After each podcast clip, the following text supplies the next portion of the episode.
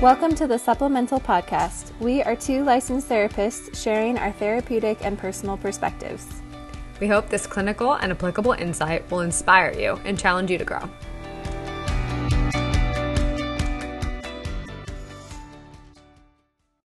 We are this week with another topic for you guys, and this one is on fear. So we're hoping to cover like a couple different aspects of it, but talk about being what it, what it would be like to be driven by fear and to really have fear as a constant emotion or a constant feeling, a constant state that you might be in, and how that really um, can kind of take over life at times or situations and whatnot. So to jump into it, we are going to start with like overall, what is fear?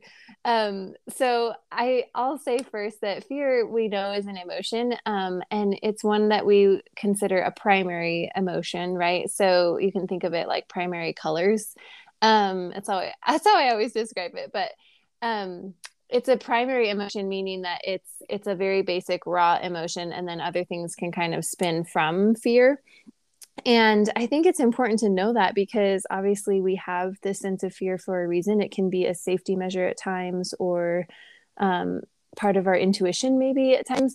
But I think it can also get overplayed or overused. And that's what we want to talk about today, of how it can get into an, a state of overdrive and where that causes problems. So Tegan, tell me what you what your what are your initial thoughts of like the topic of fear and how that ends up being played out in clients or just life in general that you see?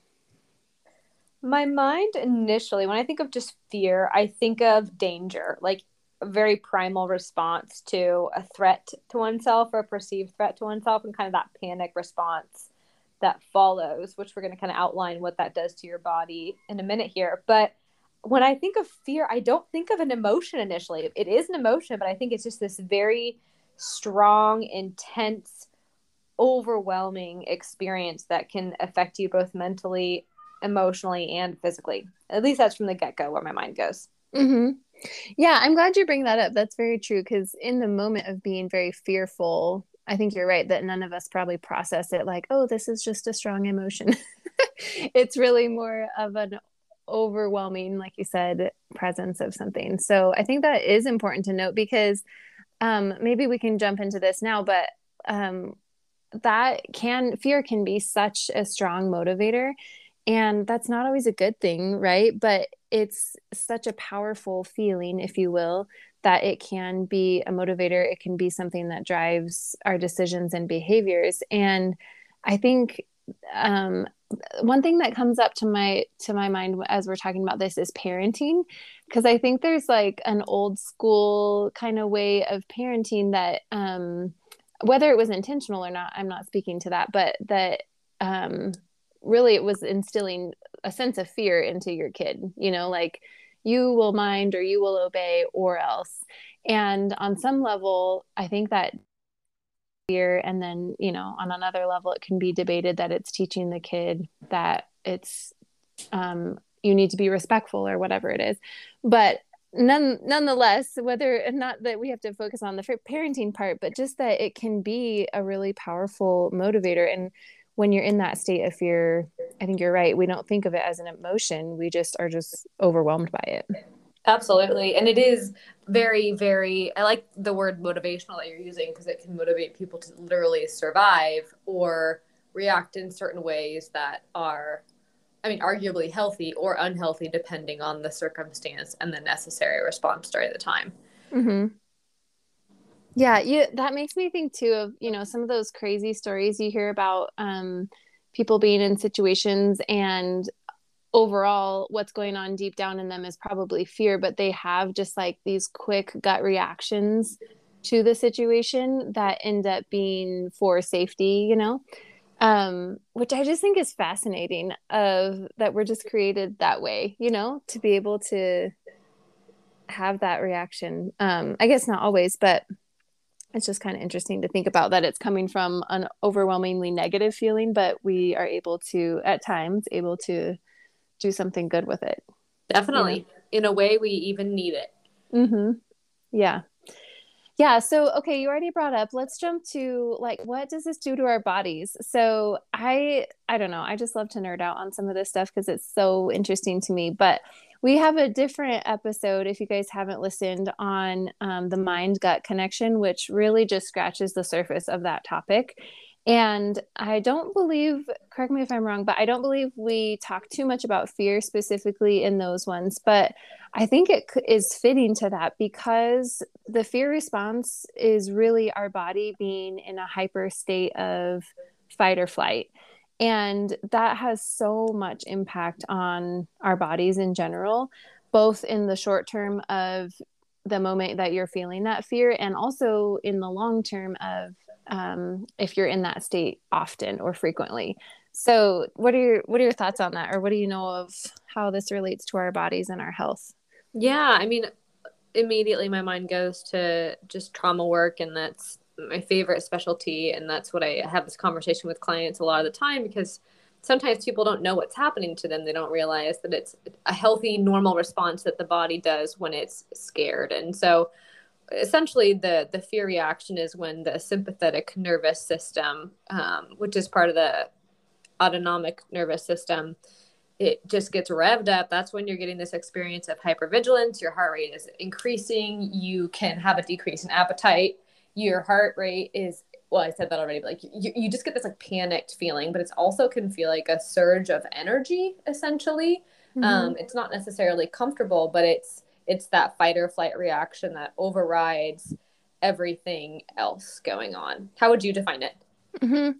Yeah, I think that is great too. I think of um, just kind of an, a hypervigilance, which really is um, like what you just described, your autonomic nervous system in overdrive. Um, and I think when we consider that, it's super hard to get yourself out of that state. When your body is working that hard, it's really hard for your mind to catch up. So, um, you know, you can tell me, and you probably have even better tricks than what I know in working with trauma so much, but something that I encourage clients when, if they're struggling with high anxiety or panic or, you know, the state of fear that we're talking about, something I encourage them is when you're in that state, do your best to work on your body, because it's yes. easier to do easier, quote unquote.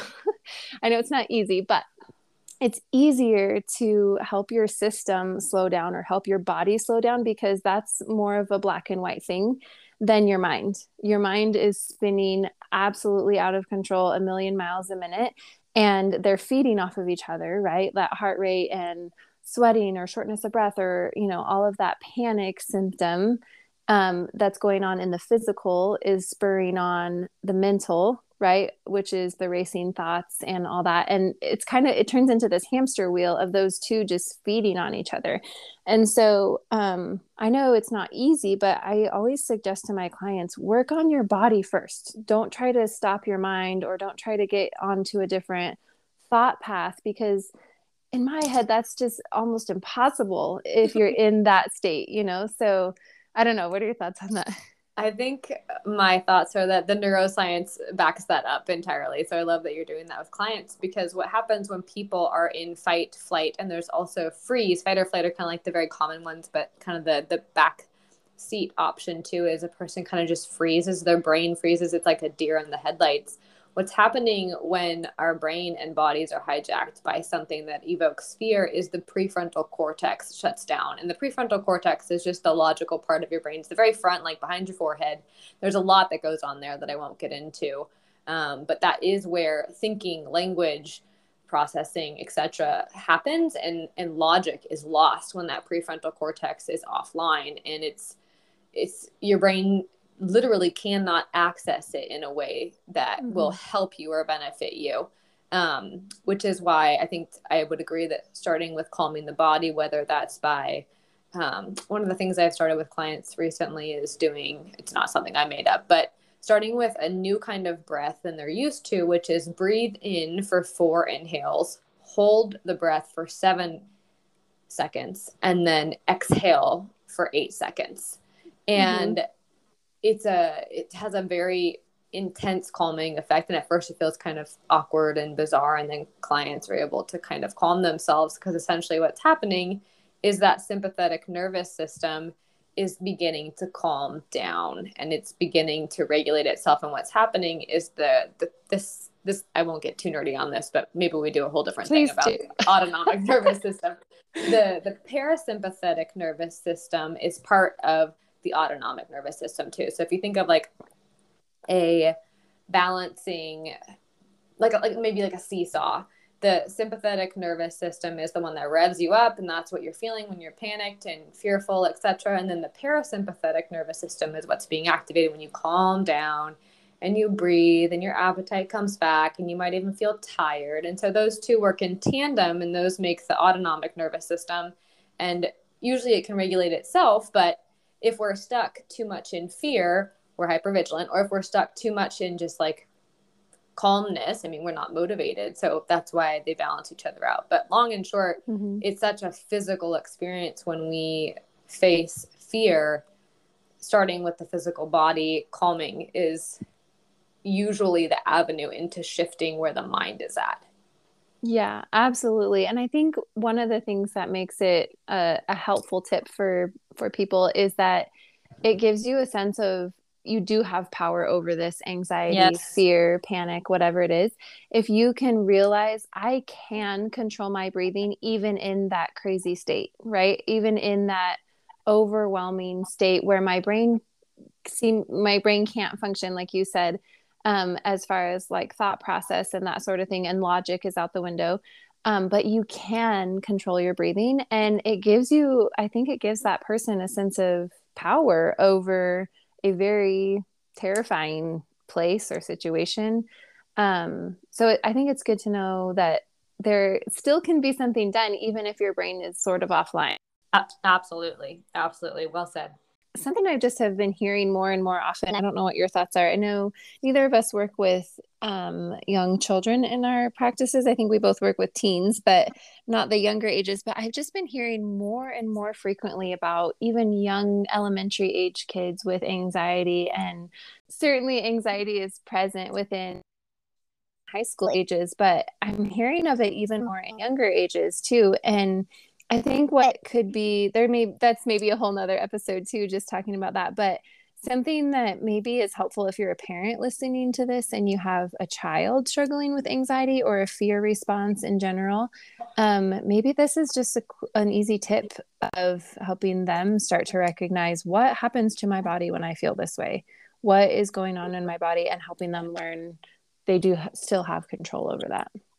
I like that so much, because I think what people do with the best of intention sometimes is they try and give the child, or even the teen or adult, really just the human in general, like ways to calm down instead of helping them understand that what they're going through is normal and is okay, and they don't need to worry about it. And it's a normal response, but that they can also downregulate themselves. I really like that, because what it can otherwise do is lead the person who's panicking or having a ton of fear to think that something's wrong with them, or that they don't have control, like you said, and or like like they're not doing it right and can't talk themselves down when it seems like mm-hmm. other people can. So I really, I think that's a profound opportunity. Mm-hmm. Yeah. So let's talk really quick about, because, you know, I, I don't even know if I have a solidified thought on this, so I'm curious what you think. Um, How would we describe or define the difference between fear and anxiety, or are they sort of sisters? Like, um, so I'm just curious if you see any sort of line there, any difference or, or not.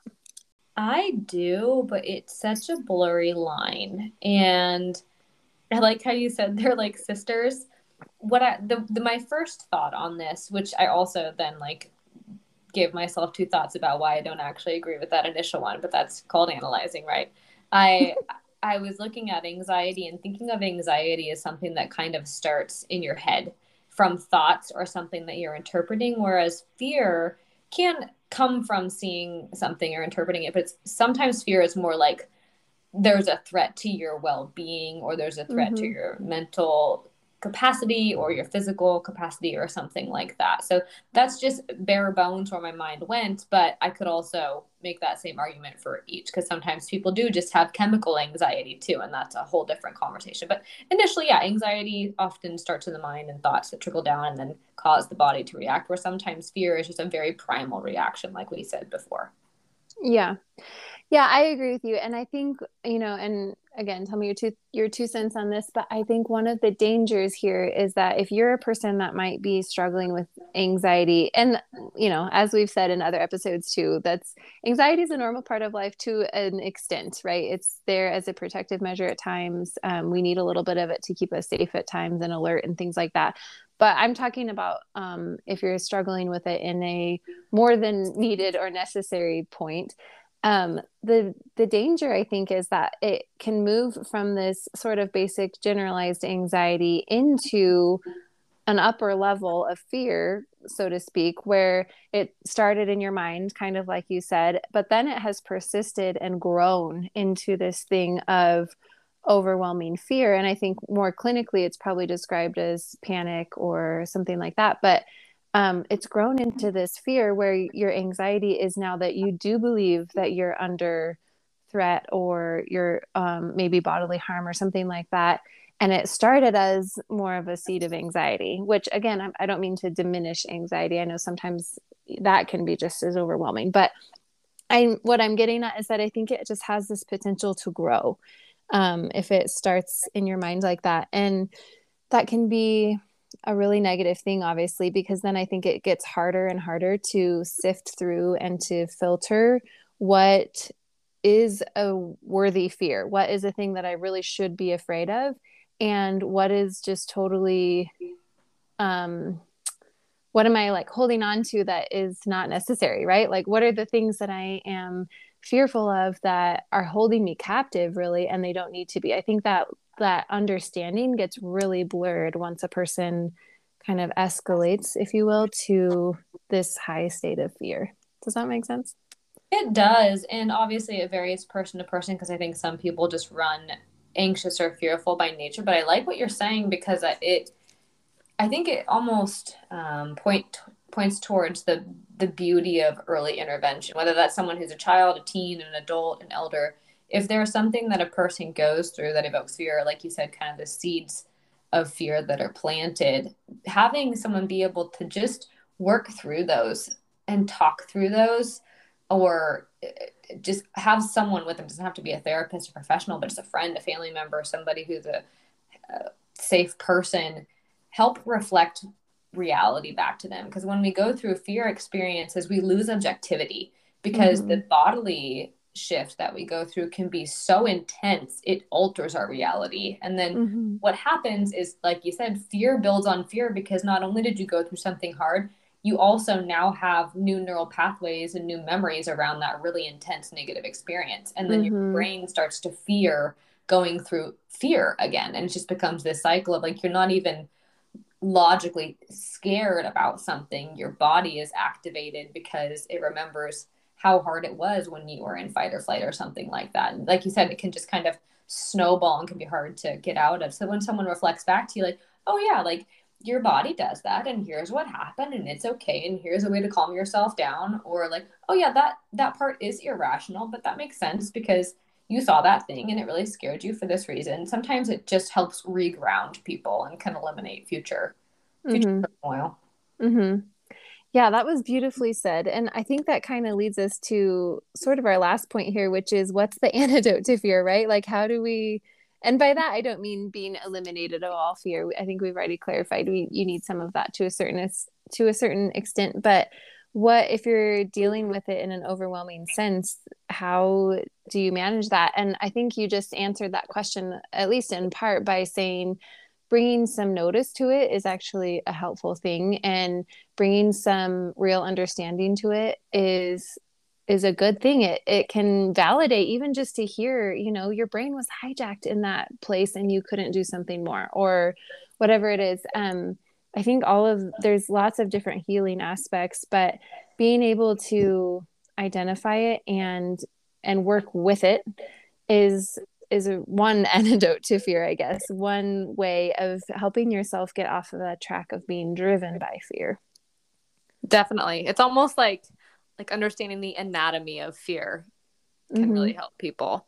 And mm-hmm. then to second or piggyback on that, I think if the anatomy of fear is understood and how it affects your body and your brain, et cetera, I think I found it really helps people when they're able to almost solve the mystery about why their brain and body reacted that way. So if they can kind of tell their story about what they went through or just kind of unpack it a little bit, usually there's some sort of very functional, very reasonable association about what felt really scary. It, oftentimes in the present moment, it's something that people are like, I have no idea why that freaked me out the way that it did. And then we trace it back, and usually it mirrors something that they went through in the past or have lived through that was difficult, that their body just remembers. And the body goes, hey, remember that time when you went through this thing? We don't want you to go through that again, so we're going to set off your alarm systems.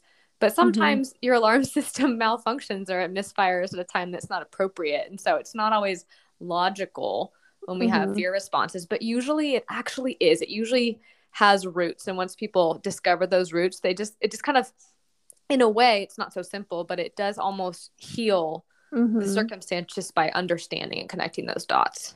Yes, I think that's so true and perfectly said. Just knowing is half the battle, you know, knowing or recognizing this is why I was set off um, or why I was triggered is can be so powerful in the healing process. Exactly.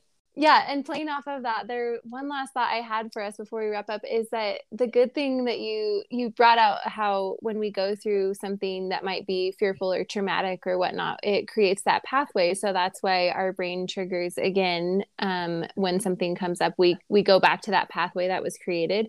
And I think that is also one of the other probably greatest antidotes to the, to being in this fearful or anxious place is that we can create a new pathway. And I think that's really hard sometimes to think about in the reality of things or in the nitty gritty of it, because the pathway that was created for that fear response seems so strong and so powerful that it can feel impossible for an alternative pathway, right? Mm-hmm. But that's the beauty of our brain, is that it can be really strong and powerful, but we can absolutely create a new pathway. And that's, I mean, that's healing and trauma work and therapy, like in a nutshell, right? Is that you can absolutely create a different pathway to get through this. So yeah, that was just my final thought on that, is that there's hope, you know? There is. It's neuroplasticity at its best. Mm-hmm, for sure.